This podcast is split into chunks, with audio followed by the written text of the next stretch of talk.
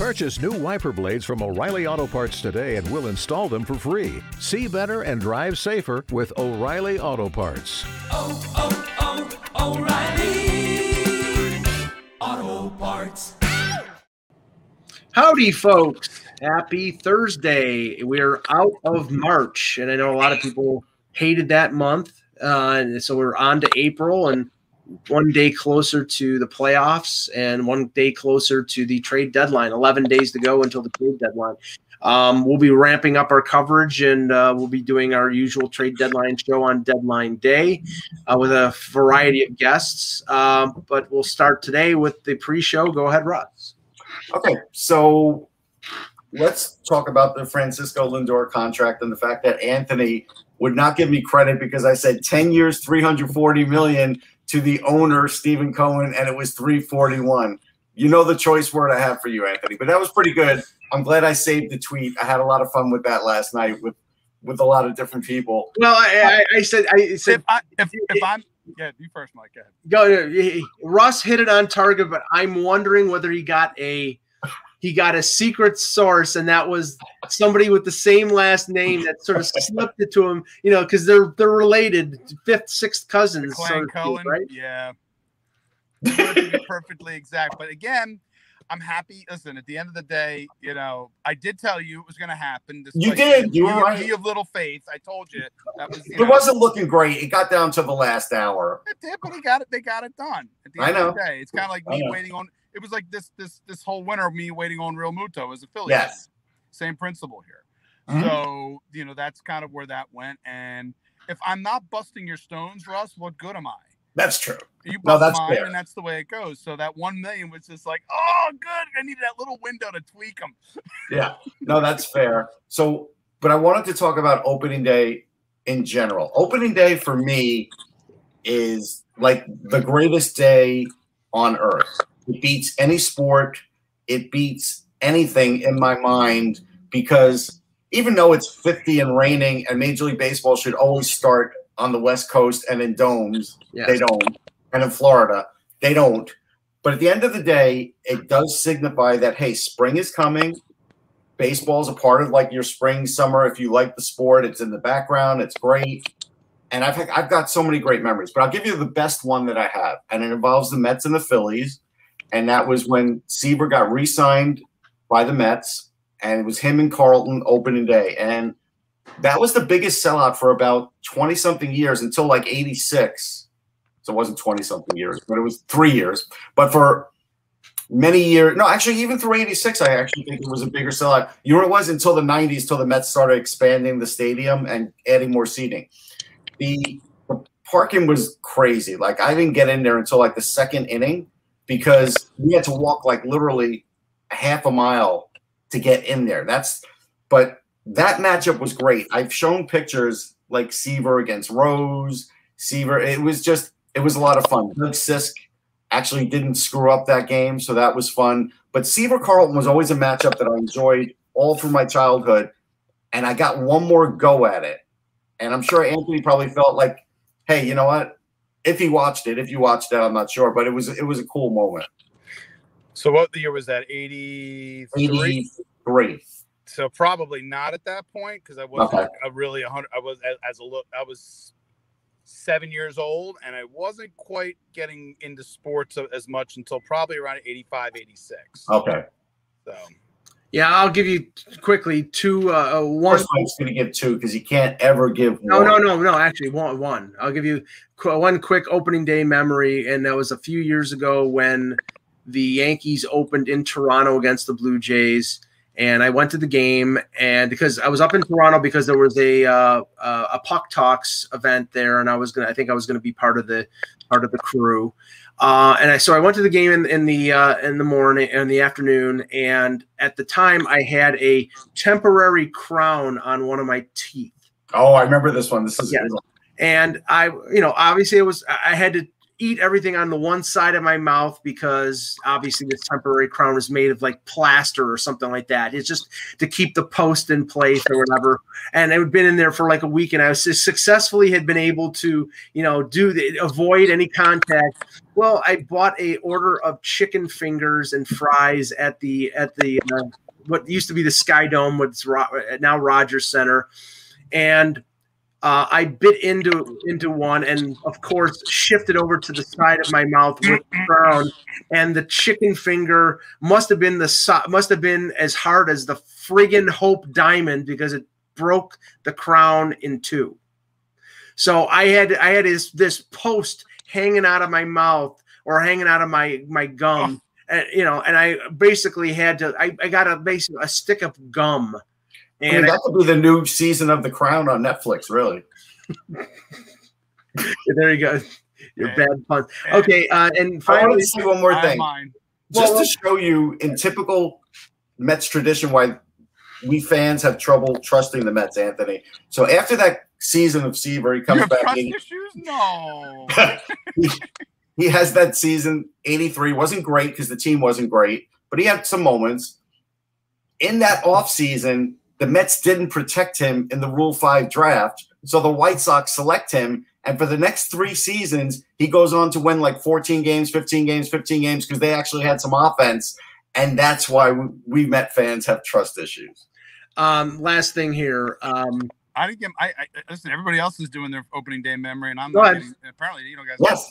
no, go on, No, we want yours. Do it. Mine's was '94, uh, right after the Phillies had gotten to the World Series, and just- what I remember distinctly about it, we got lucky. We got first base line. We got seats slightly. eh, it was closer to the outfield, probably. It was first base side, sort of right along the outfield. But what I do remember about that game was that was the game where John Kruk came back after he had his Ah. lower, after he had So who was starting? fair. Was it like Mulholland? and he got a hit, and he and it, and, the, and I, I, you know, I'd been in Veteran State. This is back at the old Veteran Stadium, so Yeah.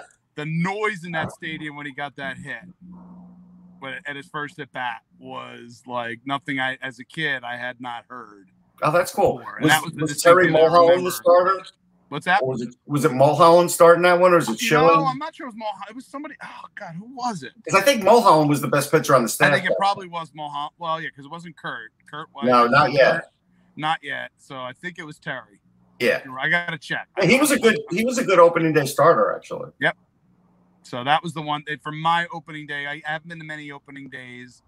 That was the first. That's the one I can most recently remember. It was senior year of high school too. So Nice. Okay, in the ultimate troll job, um, Tom Brady on Twitter says, "With opening day today, I'm excited to announce that we're bringing the Expos back to Major League Baseball in 2022. Excited to be the first player, coach, owner in Major League Baseball history." You know what day, you know what day it is today, Dry. which which which makes everybody act like dry. a complete asshole. Sorry. I mean, honestly, I, I this is going back to when Brady was trying to steal Tom Terrific and failed. This is his personality, and people don't realize it because he's always trying to portray the "oh shucks, I'm a great guy" part, but he's got this angle in his personality Oh too. yes, he's going right after. You know that's that's. Oh, I'm sorry, he did it. I didn't. Yeah, that's true. Okay, let's April start. Fools, it's open season. Listen, we know the man's got a little got, got more than a little bit of a mean streak in him, but you know, Okay, I'm not going to take the greatest level of offense to it the way the two of you are. So That's fine. let's start the show. Even though he cheated a Super Bowl from your team, but that's okay. got revenge. Yeah, that, that means he still won. That still, that means he still won six fair and square. Uh, Hello, Hockey World. Today is Thursday, April first, twenty twenty one. I'm Anthony Mingioni from Off the Post Radio. Yes, I am aware that Tom Brady was drafted by the Expos. Randy Workman, stop trying to work this. I'm Russ Cohen from Sportsology.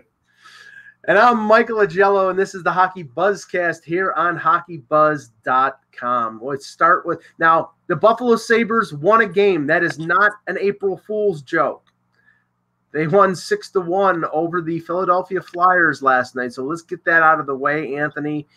Um, when will when will when will Alain Vigneault be fired? He's not. I don't I know. he's, gonna, he's not going to be. It's the question I got last night. I'm like, if he's not getting fired.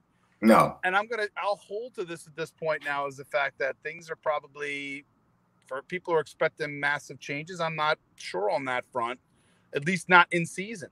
I I just Right. don't In think- I- season is the key word. He's not gonna. He's in the second year of his contract here with the Flyers after one after having a very pretty successful first season. He's not getting canned.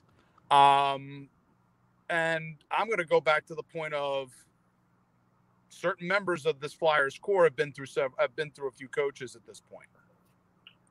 I think at this point now there'd be far more consideration about changing the player personnel than there would be about the coach. Of course. Yeah, Now- and- And that's the big thing. Hold on. So that's the big thing, though, right? Because because Fletcher has really not done a good job changing the personnel since last summer. He still has time to do it now. He's got to do it. I mean, there's no way they could even exist. The question is the um, degree of the change and how much of an effect that change will have. Right. You have to do Where are. something. If he does nothing, it will look incredibly bad for Chuck We Fletcher. to, but, but again, season. but you will also need to take a look as well as the at, at the deadline in total for everything Sure.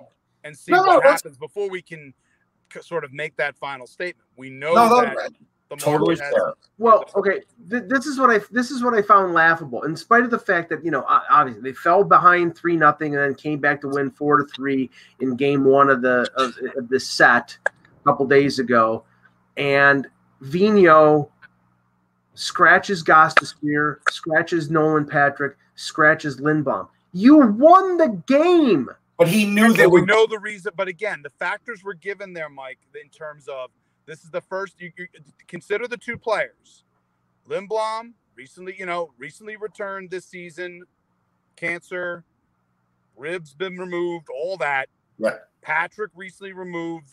Uh, you know, the Patrick, of course, as well, recently returned as well. First opportunity, both players kind of in their estimation. This is where kind of the sports science I think kicks in a little bit. They saw this as they needed to sit. They, they, they wanted to get these guys some level of rest. Right. And I think that I, again, when it was explained that way, plus the cap ramification angle on on Gostisbehere, I understood it at least in that moment that they were going to have the That's right. opportunity to rest them. That's good. We're And it wasn't, and it wasn't the most convincing of wins, anyhow. So it's not like you know they could they could sit on that and say, "Hey, we really took it Right, to the Sabres." exactly. You had you had 40 minutes. They played 40 minutes of a of a you know of terrible hockey, non almost look not completely like disinterested. I'll tell you what I Finally didn't kicked like things too. third in that night. So post game, I watched all the interviews, right? Except for Justin Braun, I turned him off. No offense to Justin Braun, but I was done with them. I watched all the post games, and the guy. No, no, I don't mean him personally. I was done I with. I know, I know, I know. because these guys had the thousand mile stare, and other Yeah, than one of the Sean better quotes of the evening, you missed that one. well, whatever. But Sean Couturier was the only one who was honest enough to say how the team, what they weren't doing. Everybody else was like, I don't know. I really don't know. Well, I mean, considering the players, They you know. Tra- you have Travis Konecny, who again has, for the most part, known success for most of his young career. He's a young player who I think is just completely lost right now in in this. He has to be a contributing factor, though. he is a contributing factor, and he should have said that. That's the issue. Is a lot of these guys. That's why Couturier said what he But then- said but we because a also lot know of these that. guys aren't doing that. But we also know at this point that many of these questions have been asked. Yeah, they've, And how they've many all been. different ways you're going to answer basically the same way when you're trying when you're you know and listen i mean it was a i will say this that i thought the first half of the game the flyers were competitive especially when it was still That's fair. it was a competitive game there was you know definitely they, they were winning i think they had it was, it was equal on board battles they weren't getting Yeah. beaten, beaten as badly as they were the previous night on board battles but after they fell behind 4-1 after that fourth goal you could literally see the air go out like at that point Yeah. they, they they did stop skating at that The point. biggest, the biggest thing though, and this is a testament to the Sabres, is they're a faster team than the Flyers, and it shows. And guys like Mittelstadt and Dahlin, when they were actually playing on their game, Skinner and Hall, when they actually looked good, they were skating circles at times. The Sabres have been a fast team for a couple years. You know, they've been a fast team for a couple years, and they're and they're you know they look they they looked fast in and, Philly and, and, earlier. and this at the end of the day what, what good has it done them so far No, I know. Well, no, no question about it. No question about it. But I'm just saying They're, that they're good at spa- skating back to the locker room after they've lost. Brian Benning, I'll say this as well. Brian Benning was a, was was skated like the wind back in the day. You know, Yeah, no speed is not- speed is not- I guess speed is not their issue. I mean, I think that I I, I can't see any way that Vigneault survives that game last night when I'm watching it. I Just want to throw that out there. And I know that people are going to say he's going to be fine, but in my opinion, I, it, it- now maybe I'm just He Maybe doesn't I'm like- personnel. It's not his fault. There's no. There's not. enough I'm not- it doesn't- Not getting canned. doesn't matter. Like this is like if you know it. You know, obviously we're not in Ed Snider era anymore. Okay, so I, I was, but you know, growing up around this team, knowing Ed Snider really well, getting to know him super well towards the end of his life, just like there is no way if Ed Snider's here that Vigneault and maybe Fletcher survived last night. Like that's Well, there's no T Rex behind you either, but it looks like you're in Jurassic Park. It's a different era. it's a different era, but there, you know, it, it's a, it, it's amazing to me that like you know you have like so many people gone from that era that it worries me about the Flyers. You know, like it really worries me. Like there's, a, there's I would also counter that, and I can say you're coming off the previous season where they look pretty good. Yeah. COVID definitely plays a part in this as yes, yes they well. did, but I think there would have to be a little bit. There, I don't. I, I, I know it would be very quick trigger Well, after. And now if this was now. Here's my ear. Now if this was year three, and you have one year where they were successful, and this year, and then Yeah. next year, if this was occurring next year, I'd absolutely be on board with you in saying, yeah, in the grand scheme of things, now things seem to be lost. yeah. First of all, I'm, I'm waiting for the I'm waiting for the Brontosaurus to walk by and nibble on that tree. I know. I, I I'm like I, I this is a I. It's a bizarre situation I'm in because I'm here helping helping our in-laws who are like in their 80s. It's a beautiful place to be. I'm also in the middle of trade deadline, so it's crazy. I'm getting calls like nuts right now. So Well, let me let me let me let me just, let me just say this about because we I don't we want to spend a lot of time on this. But the Flyer situation, in my mind, and, and talking with Russ a lot on this, and talking with Anthony on off the post, uh, this team is overdue for a core blow up. Yep. It- It's a you've you've you've got, and the thing is, I don't know how Chuck I can't do it though. Right, that's the thing. They're either going to have to buy out Voracek or or give Seattle something really significant to take Voracek off their roster, or you know, or trade trade Giroux. I think Giroux's still effective, but he might be tradable because he's only got a year left in his contract. There's got to be something made, and they sort of have to move on to the new core group, the guys like Farabee and Konecny and I mean, Yeah. uh, Hayes. Yeah. And Couturier is still part of that. And Couturier is still part of that. Couturier is the captain. They, they It's like the, it's the late 20s guys that, that you need to that you need to count on now. You know, that's like to me, it's like the the mid to late 20s. That's where you're looking at. That that's where every team that's where every team's real meat is right now. And if you're and it, right now, this team's players that are doing the best and they're counting on the most tend to be like I've said before, like 30s and early 20s. So like they need to get the late the late 20 guys. It's it's got to you know it's got to be those. It's got to be Couturier who's mid 20s, but you know he's the next captain. He's, he's no, he should, oh, either him or Provorov is next captain. I, I think Provorov has a shot at being the next captain too. But I think that both of those guys, I I would put Couture, I would name Couturier captain now. I I would would probably say Couturier at this point. I mean, I, I would Yeah. probably say in this, if you're looking at the leadership structure, Provorov's probably it'll be it would it would probably be Couturier, Provorov, Hayes probably is the other. I think that's- I think that's what that it ends would up being the structure. Yeah. I think that's what it'd be. Although Hayes has been has been very disappointing since early in the season. You know, he's really Yeah. has, has been like he. I mean, considering how Yeah, strong he was. He is definitely how strong he was last year in the playoffs, um, and then and this Flyers team last year. You know, I, people, I, everybody sits there and why I say why I saw Savino is should be gone. It's not just the fact that you know the team has struggled, but it's the fact that like how, yes they looked good in the playoffs last year, but that was a and they looked great at the end of the year going into the playoffs, which is a huge. There's a huge three month gap in there, four month gap in there, so it's hard to really put those things together.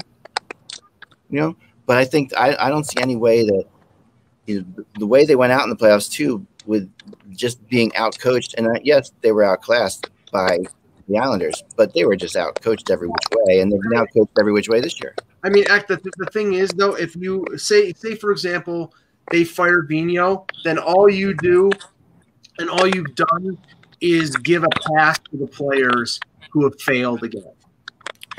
That- that's, Right. that's all you're doing. It's like I, I don't think this is on Vigneault. I think this is on the group that has been assembled there, and it's on the general manager because again, and I don't know how many times I have to say it, he missed the ball when Niskanen retired and he signs a offense only guy who couldn't play defense and his life depended on it, and Erik Gustafsson, instead of going out and trading for or signing a veteran defenseman to play with Provorov. But who was out there? Who was out there, Mike? Really, legitimately? I, I, I suggested Ron Hainsey at 39 is better than Erik Gustafsson. They, were, they weren't going to bring in Ron Hainsey to play in your top. You're no, I mean Ron it, Hainsey for top six. You're looking. You're again. If you're trying to find you know, somewhat of a replacement in this circumstance. Yes. The market this summer was not that. I mean, it just wasn't there going into, you know. really no, he would have had to made a big trade. So it would have been two big defensive. Yeah.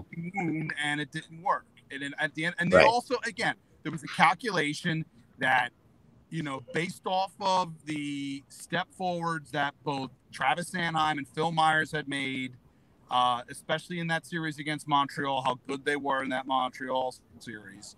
Um, that they were they were they they wanted to see if they could take the, the step forward. And Sanheim at the I would say at the beginning of this season had been making a pretty good step forward. And then when COVID hit, things seemed to fall off a cliff for a lot of these guys, Phil as well. Yeah. Um, Yeah, I mean, and again, the guys they were counting on to make that step forward to maybe step into those roles and have learned those lessons didn't ha- hasn't happened. One one interesting stat from yesterday's game on the Sabre on the Sabre side. Uh, Ullmark gets the win, and he's played good since coming back from the injury. They are over 500. The Sabres are over 500, six, five, and three with Ullmark in goal, and he has a nine, like a 917 or 918 save percentage, which for a terrible defensive team like Buffalo is fantastic. They're one 18 and 2 with Carter Hutton or Tokarski or Johansson in goal. the rest. And and Ullmark is a UFA. And if you think Ullmark is signing in Buffalo unless he gets overpaid, you're nuts. So I I, I honestly I, I would put him on I would put him on the on the No, I I, I thought about it. I thought about it for the uh, for the deadline, but I, I also think that you know the one thing that that the one thing that keeps him in, in Buffalo is you know how many teams are going to say you're the starter. You know, like there's not that many teams as a goalie that matters to goalies. You know, there's not many teams that are going to say they're going to hand him the starting job. No, but but I think he's good enough act that people see what he's done in Buffalo with a bad team in front of him, and they say, okay, we need a you know we need a goaltender. This guy with us with our defense, which is better, is going to be Carolina. For sure, Carolina. Carolina. for sure. But Carolina is in, Carolina. is Carolina is still in love with Mrazek, which is ridiculous. And they They also are. There's no question there. Yeah. And Carolina's defense and, and Carolina loves their their kid too. So that's their guy the future. Now, now speaking of goaltenders, I wanted to touch on this. Uh, yesterday after the show, it was announced Thatcher Demko signs a five-year, twenty-five million dollar contract. Yeah. Now, Russ, this is a fantastic deal. Yep. Because he's getting paid. This is like he's middle of the pack. He's 14, 15, 16, something like that in the league Yeah. in terms of goaltenders, in terms of salary. But the way he played in the last month or so is the way he played in the bubble. He's not a middle of the pack goalie. He's better than that. No, I mean you have to look at his whole package. I mean, what he's done before the league and, and what he's doing now. And there's a little bit of risk. There's always a little bit of risk. But this is one of the better contracts the Canucks have signed in like the last two, three years. They've had they have some obviously had some horrible contracts. But this is one of their better ones because Yeah. they've learned something here. They're like, okay, look, we lost a really good goalie. So let's let's lock him up. Let's not lock him up too long, but let's give him security that he's looking for, and let's give us security until he gets to like 30 years old, and then we'll all see where we're at at that point. And you know what? Good move for Vancouver. Yeah. Now, now they have two. The the big the, the big two challenges is getting Hughes and getting Pettersson signed. But I, I heard somebody yesterday, and I, I I think it's I think it's pretty accurate. Coming off an injury plagued year with Pettersson, and you know, I mean, Hughes is having a good year, but with the pandemic and with revenues uh, limited and the cap staying at 81.5, it's likely that these guys sign bridge deals, that they sign two, three year bridge deals, because I don't know if Vancouver is going to be in the position to sign. It could happen. If it does happen, it will bite Vancouver in the end, though. They should do everything they can to not have that happen, especially for two players. Because once you start doing the two player thing, you end up losing one somewhere along the line. And so I would do my best to still, I would still pay them top of the market value. I wouldn't care if they're having an off year or not. You know what Pettersson is capable of, and he's not at the top of his game yet. He's still got a way to go. And you know what Hughes is, and when he gets better defensively, he'll even be better. And he was good defensively in other areas. So, like when he played at Michigan and he played with the NTDP, he just has to get better defensively for the NHL. It's another jump for him. It's going to be the same jump like Cam York will have to make. Yeah. He has all the other things handled, but he has to play better defensively and a little more physically at times too. That's Yeah. you still got to pay these guys top of the market, or you will eventually lose them. Yeah. Yeah. Who is what is the sound that we're getting, Mike? It's Anthony's uh, cell. Uh, it, there's a little crack. And maybe in- my cell again from my car. I'm getting a bit of a stat. Yeah, no, I bit of a appreciate it. So, okay, crack. fine, just making sure sure. I- I mean, Yeah, yeah, yeah, cool, cool, cool. No problem. No problem at all. Um, all right, so um, I want to talk briefly um, because I may have to run in, in a little bit here, Yep. getting getting lots of calls, texts, and things like that. Plus, I have like fun family things happening. Um, so Matt, um, Matt I'm trying Kiersted, to to a talked different about this morning. here, see if I get a little bit. Cool, cool, cool. Yeah, mute, mute Anthony for now. Yep. Just um, until we figure it. Go. Um, so yeah, so so Matt Kiersted today signed signs with the Panthers. Um, Mhm. officially does did sign him last night. This is a player that uh, quite a few teams were interested in. Um, Yeah, I mean North Dakota produces defensemen. They do. they do, they do, and and They're this known is for that. you know, and Florida has some good young defensemen. They needed this. They needed a, needed another one. Um, and it's a good college. It's like your typical college, like middle road guy that I think that you can really. And get that's what it is. You know what it is? Like, like I, I have games still on my DVR. I've watched some North Dakota for the last few years. But when you have guys like Sanderson and Bernard Docker, the really top flight guys that North Dakota gets, they overshadow guys like this. So Yeah, he is good. He is a good puck mover. He is a good skater.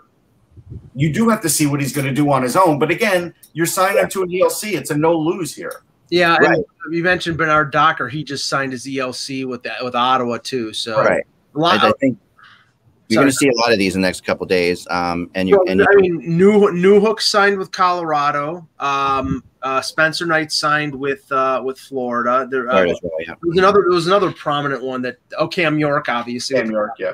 So- I'll tell you what the thing is. I think players are rushing to sign now because of everything that happened with COVID. It really did muck up the works for colleges. Yeah, And because there's still like this little question in everybody's mind what's going to happen next year as far as attendance with colleges and still would the Ivies stay out of it one more year? Like you don't know, right? Right, Until they right. actually say they're back in it. That is precipitating and speeding up the signing process for a lot of these guys. it is. It is. And I, I think you know, I mean, with a with a guy like you know, with Kiersted, what I was basically told is here's a guy who has like the uh, you know they really they really is a guy you can really trust, you know, and and that they're looking for that Yeah. solid. I mean, No, I he's solid. There's no question he's solid. And and like I said, that is a defenseman factory. It really is. But the No, it is. problem is. like I said, you get so mesmerized with Bernard Docker and Sanderson that guys like this do tend to fade into the woodwork there. But yeah, he'll do something, and he has a chance to be an NHLer for sure. Yeah, yeah. Um, you know, and obviously the Spencer Knight signing too, like you talked about, Mike, which is like an interesting one given the situation in Well, Florida. go to the AHL this year, so this year there's no problem. This year, there's no problem. But is looking problem. forward, if you're Spencer Knight, Now I haven't I haven't seen. But I think Anthony was going to say something. Go, go ahead, Anthony. Go ahead. And I think, and again, what do we know about goaltending is that things do change. Con- You know, it, it, it- Yeah. whatever the scenario is in Florida right now, in a year or two may not be, and Knight may find himself on a pathway to starting. So Now, the one thing I haven't seen with a lot of the, the the college players is whether they've signed years and they're burning the first year um, of ELC, um, which you can do. And I would think guys like York and Knight and are, are and Newhook are doing that so they get close Oh, to RFA. But I, Oh. I I haven't seen the contract details yet. I'll be no, I haven't either. to see what what uh, what happened. And yeah, Farrance signed with the Predators and Yeah, Farrance is another big one. Right, Oh. right, right. Yeah, no, I mean, it, you know, the college college hockey puts out a lot of good guys. I think you're definitely right about the COVID thing, Russ, as far as that's that's bringing some of them out quicker, um, and out out to make you know make sure that they get something done here. Um, I don't know if we're going to see. I mean, we talked about Caufield. We'll probably see Caufield in the NHL this year. I don't know if we'll see any of these other guys in the NHL this year. Um, that we You might see him for a game. If the Flyers I fall out of it, you might see York. This is what I'll see. But again, if we're depending on where Philadelphia is at, you might see a few games for York towards the end of the season Right. if if they are really out of it and if Yeah. York is coming along pretty well with the Phantoms. Yeah, yeah. I mean, it definitely makes the Phantoms an interesting team to go watch now because if you, you They're know, if you're- good. They're having. I think there's a Oh, the Phantoms are on that Phantoms team right now. They're really Yeah. clicking very well. yeah, they're Forster- clicking. They're a good team. It's a great situation to put. Yeah. Yeah, it's a great situation for York to go to because you know he comes into that situation now. You know, can go to a team that's that's winning. There with a good vibe going on there and everything that's happening there. Yep. Um, that that's a much better situation for him to grow and develop in. Obviously. Not that much different than the Rochester Buffalo situation, really. In many ways, Yeah. you have young players. You have to ask yourself if they if the if the situation on the team is not good. Yeah. From, from a mental standpoint, what are you throwing them in immediately for? Well, the, the, there's no there's no way. The one thing that the Sabres won't do this year is bring up Ukko-Pekka Luukkonen because uh, I mean they signed Michael Houser, a veteran guy who I think is like 29 or 30 years old, to an a to an, an, an NHL contract just to just to have a body to prevent Luukkonen from having to come up. It makes no Yeah. sense for him to be on the taxi squad. He needs to play just like Joseph Woll and Ian Scott in Toronto. These are goaltenders who haven't played. One hasn't played in two years. Another one hasn't played in a year. They need to play games. These these these players at the AHL level. I, I don't know how much development has been robbed from them because they, because of Yeah. Oh yeah. That's They fine. There's need definitely been some. I mean, a week ago, when we were talking about everything that was going on when Krueger got fired, I mentioned to Mike, hey, on the show, they should bring up Steven Fogarty. He's not a big time goal scorer. Like yesterday was a nice game for him, but he is a guy that plays around the net and he's physical and he's big. And so at this point, that's the kind of guy you've got to see for a, a certain amount of games with the Sabres to see what you have in him because he's never really gotten a chance with any organization he's been with. Those are the kinds of guys I want to know. Like yesterday, I saw the speed through the neutral zone at Casey Mittelstadt. I saw him more confident where he was making some great passes. So for the people that want to say bust, you have to stop. There's a lot of turmoil going on You cannot. You cannot judge young players. No, and, and honestly, Ek, you cannot you cannot judge almost every player on the Sabres because of the the slip shot uh, uh, management and not management, but their their coach. I, I can't blame Kevyn Kevyn Adams for the disaster sure. that has happened so far. But but the the coaching, Ralph Krueger was the was the Rex Ryan of the Buffalo Sabres.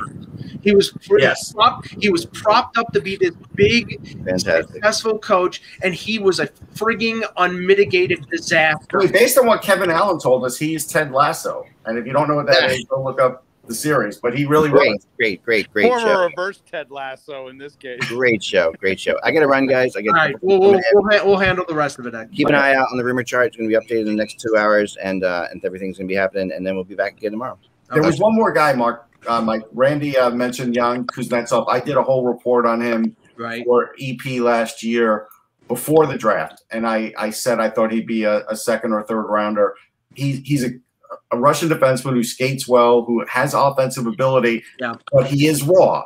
And you know, he was playing for UConn, and so this is the kind of guy that definitely needs the AHL for a couple years, two at least two years Sure. to kind of get the skating right, to get the tempo right. Right. But there's a lot of raw ability there. So that that guy, I actually think has some good upside there. So you know, Now, um, Anthony, yesterday we talked about Connor McDavid getting getting fined five thousand dollars for probably something that another player would have been suspended for a game for. Not according to Edmonton media, though. Oh, of course. oh, of course not. Yes, but uh, last night, I don't know if it's like I don't know if there's something in the water when it comes to star players, but uh, Nathan MacKinnon went banana hammock Yeah, and he lost mind again more like more like throwing coconuts.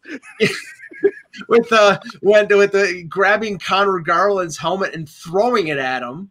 I never knew that Conor Garland was that annoying of a player. Now the thing was earlier in the game he got he got rocked by I think Alex Goligoski, so things were out of hand in that game. But I mean, okay, uh, like I I'm all for for star players sticking up for themselves, but then if they go overboard and do that, that's when I think they should be penalized like regular players. I think because you play these teams, and again, as much as the NHL wanted to hype up the whole, you know, regional league setup of this year, play you don't necessarily. There's still a spread out of games, and I think you get to know the players on the other team even better, and not in a good way.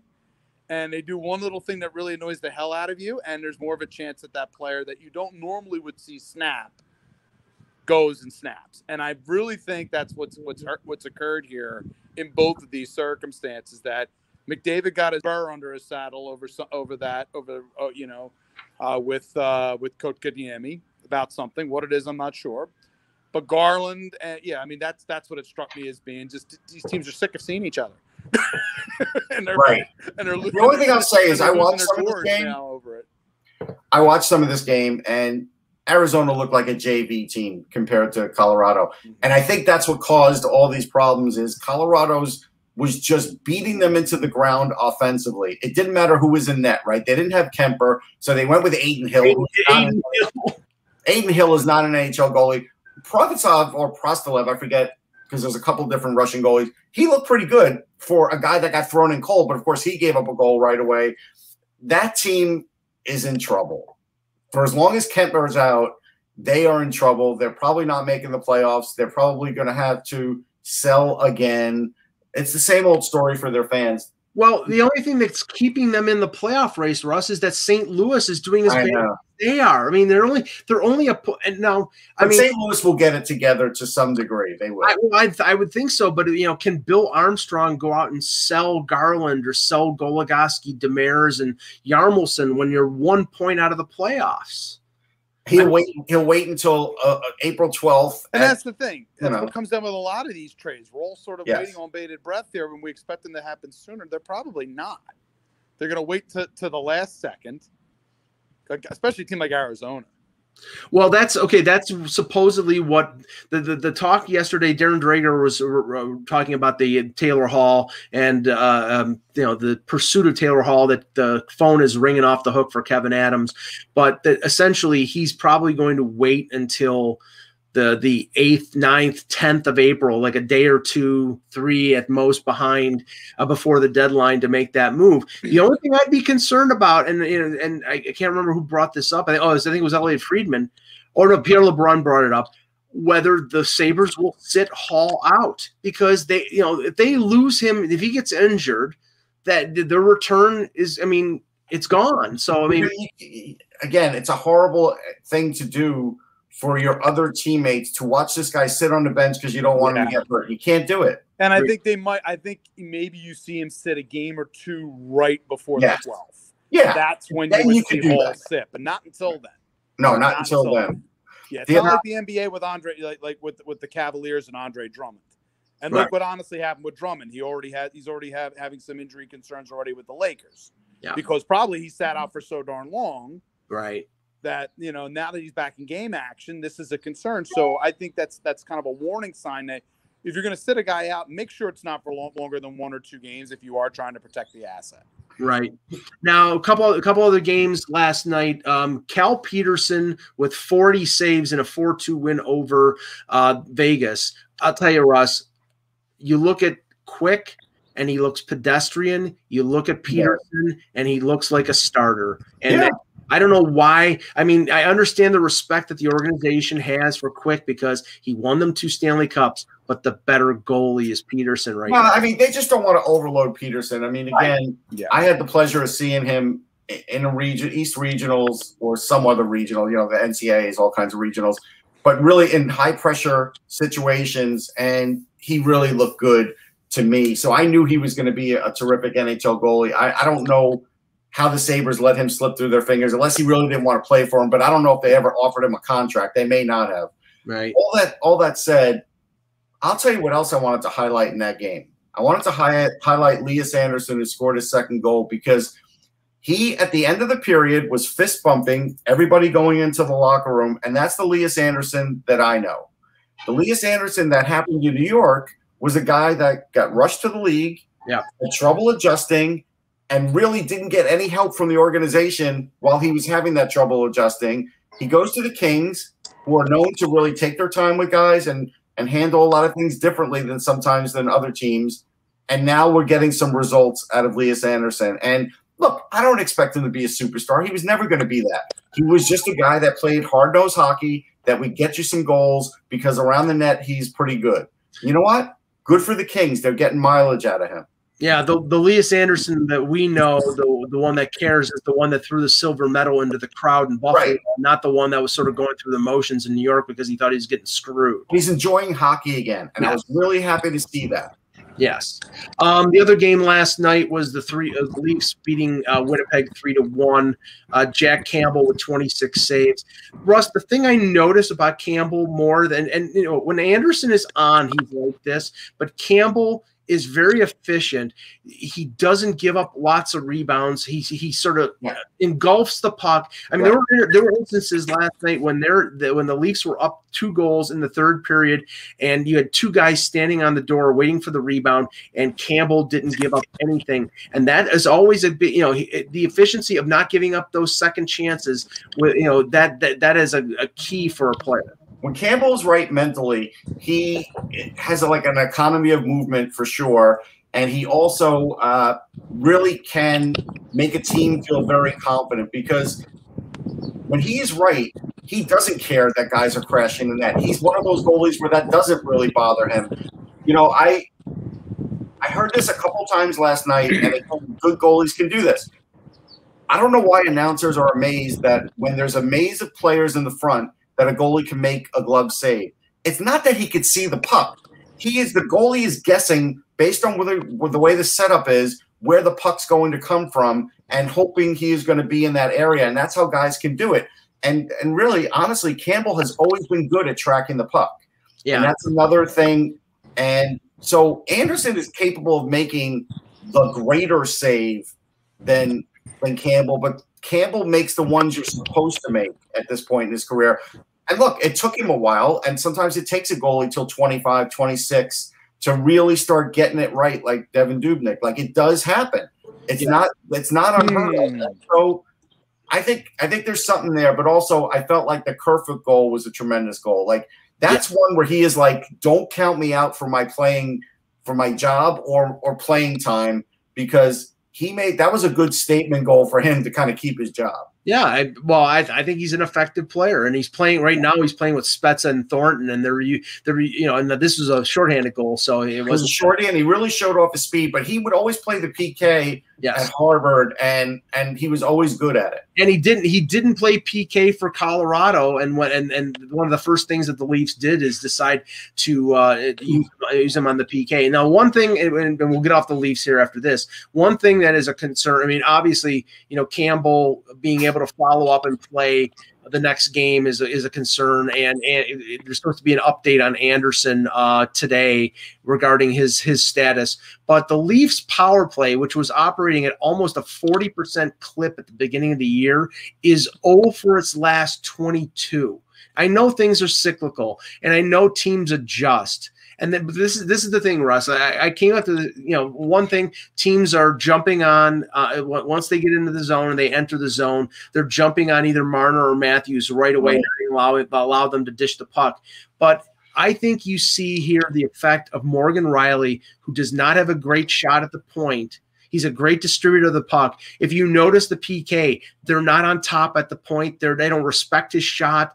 They're Right. basically daring him to shoot, and they're Yeah. waiting for him to pass. Well, based on everybody else who's on that power play, he is the guy that you're willing to let shoot because they have so many snipers on it. I'll tell you what Marner has done the last couple of games that I've watched that I feel like he's been better, and this is why I actually put him when we did this. Um, we did our mid-season awards for um, EP Ringside. I put Marner in there for the heart, and the reason I did was I always felt like he was a winger that could drive play. Right, mostly you hear centers driving play, but I always felt like it. But now he is like getting close and getting around the crease area where he is a threat to score and Yep. then dishing it the last minute. So he makes the goalie have to really decide now is Mitch Marner going to shoot and score because he can do it, obviously, or is he? And I feel like he's getting more goalies to bite on the fact that he might shoot now, and I think he's driving even more play as a result. Question.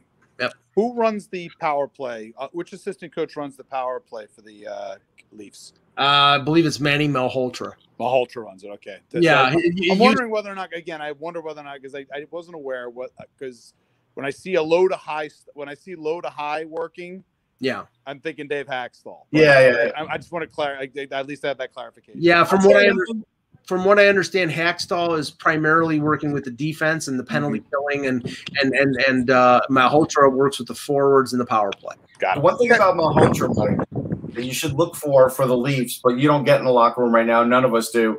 Malhotra used to skate barefoot. He was one of those guys that actually, Wow. yeah, he he would go barefoot into the into the ice skates. I kind of wonder if anybody on the Leafs has done that. Wow. Yeah, I know their I know their face their face off percentage has gotten significantly He better. was a shark on faceoffs. he was. Yeah, Matt, Matthews, was an ace. He was Matthews is, is winning at like 53%. Spets, I think, is over, I think he's 56 or 57. Spencer is good anyhow, right? He doesn't always do that. But I- I- um, The one thing about Spencer that I do want to give him credit for is God, he's proving back and I'm happy for Spencer. yeah, no, and you know what? Honestly, he doesn't, he wants to continue to play. He loves, he loves what he's doing. They're giving, they're, well, we lost Russ there for a second. Uh, we, he loves what he's doing. He's 37 years old. He still can skate. He's still really fast, Anthony uh, Spezza. Um, he still can score. Um, he's he's really still an effective player, and they're playing him 10, 11 minutes a night, and he's content with that, and he loves being on the team. He, I think he, I think he will sign a league minimum deal for another two or three years just to stay in Toronto. His family's from there, and he loves playing, and that's and that's great.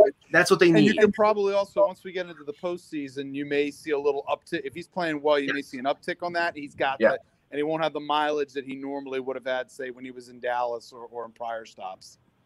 Now, uh, a couple things, and then one, then on the show. Um, they canceled the or postponed, excuse me, Calgary and Vancouver last night when they already had one positive in Adam Gaudette, and then apparently a second player and somebody of the coaching staff was also also uh, di- diagnosed, or at least they were on the the list. They, I don't know if they were positive, but they were on the the the COVID protocol list. So we don't know whether um, this is a situation that's going to repeat what happened with Montreal, where they shut them down for over a week. But if they shut down Vancouver for over a week, that's going to have ramifications for like everybody in the North Division in terms. Scheduling, it's going to throw scheduling out of whack for Yes, sure. Yeah, I mean, already, already right now they're saying that Edmonton and Montreal to make up those games are going to be playing games the last two days. I think it was the 10th and 11th of May, and then and then like the playoffs start like the 13th. So um you know they have everything scheduled but that you know I, I still think they're i think it's a long shot that they're going to have you know like win uh, win percentage or or uh, points percentage but you may have teams miss a couple games and if vancouver misses games they're out of the they're out of the playoffs Yeah, they're gonna. That's the last case, worst case scenario. They're gonna try everything they can to not do that. now uh just to, uh, like i said dreger was uh talking about Before Dreger, can we mention the uh, the Blackhawks game for a minute? go ahead The Canes right now, they've been getting great offensive effort from like Necas and Dougie Hamilton's having this great year. By the way, I guess it doesn't matter that Dougie Hamilton doesn't hang out with his teammates or go to the library or, or goes to the library rather than going out to the bar because it's COVID and nobody seems to talk about that anymore. That's nice. But they do only have three or four guys that really they can count on for sustained offense. And that game, they were shooting a lot of shots, but not a lot of offense. Mikinen didn't have to work overly hard. And the Blackhawks only shot 16 shots because Carolina is playing this suffocating defense that they definitely could play. they have the personnel for it. But you could see a scenario where, with their goaltending, if all of a sudden their offense, this happens to the best of teams, best if their offense dries up even a little bit at, at the worst time in the playoffs, they're going to get eliminated, even though they're a good team. You could just see it. You want to know something? I it was because I was using the NHL uh, app to look up the look up the scores. They didn't have Carolina Chicago on the app. I can't. I honestly, I cannot. I cannot believe that they didn't. I will tell you this: Svechnikov is is struggling now. He has ten goals, but but he's struggling a bit, and they've got to get him back on track because that's a, a big part of their offense. But look, their defense is great. Nedeljkovic had a good game, but I am worried that they're going to overuse him. I am so worried about that. Yeah, and, and the, the Anthony, the last team that you would think that would want to trade a goaltender would be Carolina because they've got three goalies, and I think the only one that I would have any confidence going into just because he's a clean slate is Nedeljkovic. Mhm. And they're talking about trade, I mean, and I'm assuming they're talking about trading Mrazek or Reimer to clear cap space to make some other move. Otherwise, it makes no sense. Doesn't make any sense at all at the moment, especially you know considering what the situations are. Yeah, doesn't make any sense at all. And by the Now, way, the, the thing about Nedeljkovic, uh, he's 25. And so, like, he is another one of those guys that's hitting this, this He may be now. hitting his that sweet spot period of time now. for Yeah. his career. Yeah. He's Yep. coming. He's coming up at the same same age that Binnington came up when when St. Louis went on their run.